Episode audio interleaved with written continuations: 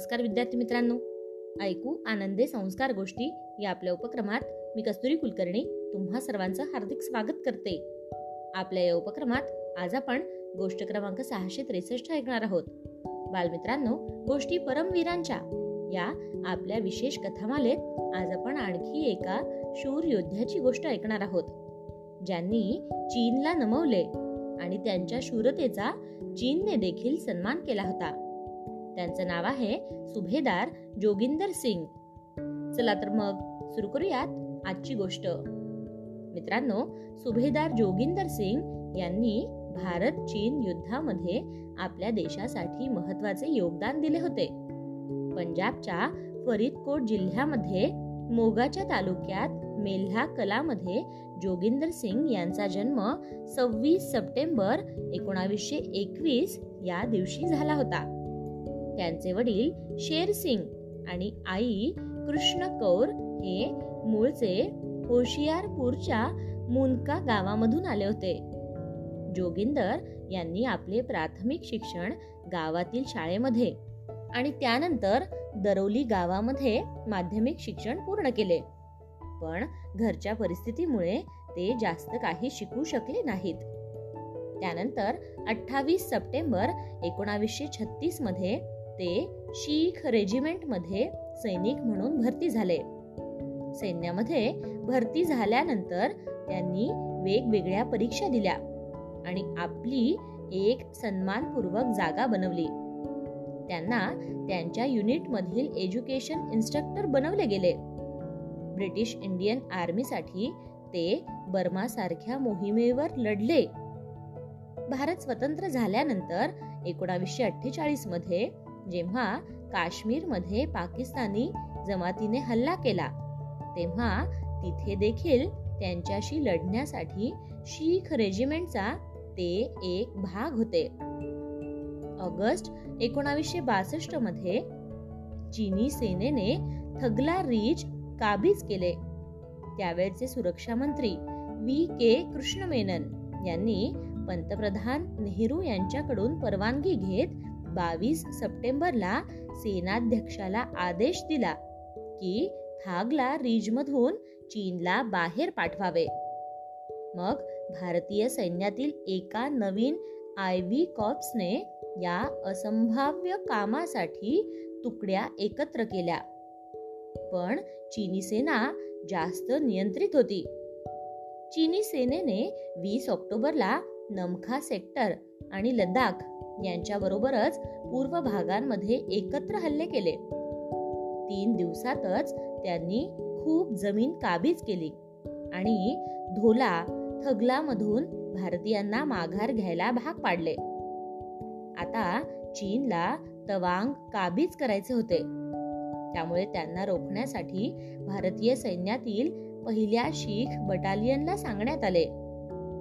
Twin पिक्सच्या एक kilometre दक्षिण पश्चिम दिशेला टोंगपेंगला वर पहिल्या शीख बटालियनच्या एका डेल्टा कंपनीने आपला बेस बनवला होता ज्याचे कमांडर लेफ्टनंट हरिपाल कौशिक होते. त्यांच्या डेल्टा कंपनीची अकरावी प्लाटून आय बी रिज वर तैनात होती ज्याचे कमांडर सुभेदार जोगिंदर सिंग हे होते. मित्रांनो वीस ऑक्टोबरला शेकडो चीनी सैन्य जेसीओच्या बॉर्डरवर जमा झाले. ते पाहून जोगिंदर सिंगची तुकडी सावधान झाली. त्यानंतर त्या सर्वांनी आपापली हत्यारे घेतली आणि ते त्यांची वाट पाहत तयार होऊन बसले. त्यानंतर तेवीस ऑक्टोबरला सकाळी सहा वाजता आसाम रायफल्सच्या पोस्टवर हल्ला झाला. त्यानंतर चीनी सैन्याने आयबी रिजवर हल्ला केला जेणेकरून ते ट्विन पिक्स मिळवू शकतील. आयबी रिजवर जोगिंदर सिंग यांनी आपले चतुर डोके लावून बंकर आणि खंदक बनवले होते. त्यावेळी त्यांच्या तुकडीकडे फक्त चार दिवसांचे खाण्याचे सामान होते. हिमालयातील थंडी पूर्ण अंग गोठवून टाकणारी होती. पण जोगिंदर सिंगने आपल्या माणसांना प्रोत्साहन दिले आणि त्यांना फोकस करण्यासाठी प्रेरित केले. एवढेच नाही मित्रांनो तर अनुभवी पीपल्स लिबरेशन आर्मीच्या चीनी सैनिकांना जोरदार टक्करही दिली. लवकरच समोरासमोर युद्ध सुरू झाले. पहिल्या हल्ल्याच्या वेळी जवळपास दोनशे चीनी सैनिक समोर होते. तिथेच त्याच्या समोरील ही भारतीय पलटण छोटी होती.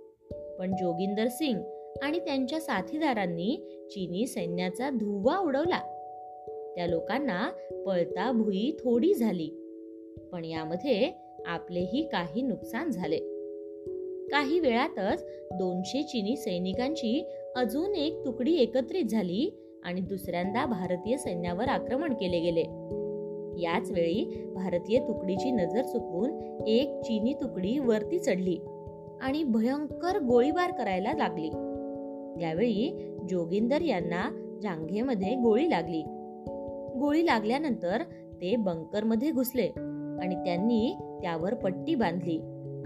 असे असूनही ते मागे न हटता शूरपणे परत लढू लागले आणि आपल्या साथीदारांना मोठ्या मोठ्याने ओरडत निर्देश देऊ लागले.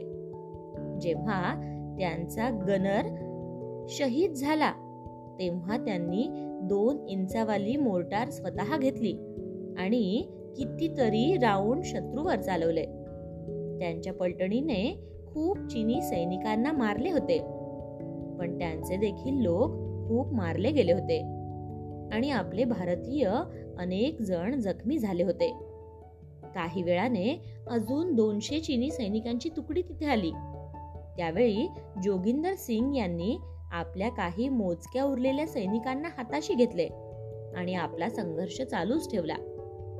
पण यावेळी चीनी सैनिक येतच गेले. त्यांच्याकडचा दारुगोळा देखील आता संपला होता. तरीही त्यांनी बंदुकीवर बायोनेट म्हणजेच चाकू लावून जो बोले सो निहाल सत श्री अकाल ची गगनभेदी घोषणा देत कितीतरी चीनी सैनिकांना मारले. पण यामध्ये ते खूप जखमी झाले. चीनी सैनिकांनी त्यांना युद्धबंदी बनवले. तिथून तीन भारतीय सैनिक वाचले होते. ज्यांनी नंतर ह्या लढाईबद्दल भारतीय सैन्याला माहिती दिली. चीनने त्यांना बंदी बनवल्याच्या काही काळानंतरच पीपल्स लिबरेशन आर्मी चे बंदी म्हणून सुभेदार जोगिंदर सिंग यांचा मृत्यू झाला. या धाडसीपणासाठी त्यांना मृत्यूनंतर भारताचा सर्वात मोठा पुरस्कार परमवीर चक्र देण्यात आले. जेव्हा चीनी सैन्याला हे समजले की सुभेदार जोगिंदर सिंग यांना परमवीर चक्र मिळाले आहे तेव्हा त्यांनीही आदर व्यक्त करत सतरा मे एकोणावीसशे त्रेसष्ट ला त्यांच्या अस्थी चीनी सैन्याने त्यांच्या बटालियनला सन्मानाने परत दिल्या. त्यांचे अस्थि कलश मेरठच्या शीख रेजिमेंट सेंटरमध्ये ठेवण्यात आले. दुसऱ्या दिवशी गुरुद्वारा साहेबमध्ये त्यांची श्रद्धांजली सभा झाली. त्यानंतर एक सेरेमनी आयोजित करण्यात आली जिथे तो कलश त्यांची पत्नी गुरदयाल आणि त्यांच्या मुलाकडे सुपूर्द करण्यात आला. असे हे सुभेदार जोगिंदर सिंग हे खूप धाडसी होते मित्रांनो. आणि त्यांनी केलेल्या या कार्यामुळेच प्रत्येक भारतीयाला आजही त्यांचा अभिमान वाटतो. तेव्हा त्यांच्या या कार्याला सलाम करून आज आपण इथेच थांबूयात आणि उद्या पुन्हा भेटूयात अशाच एका छानशा गोष्टीसोबत. आपल्याच लाडक्या उपक्रमात ज्याचं नाव आहे ऐकू आनंदे संस्कार गोष्टी. तोपर्यंत नमस्कार.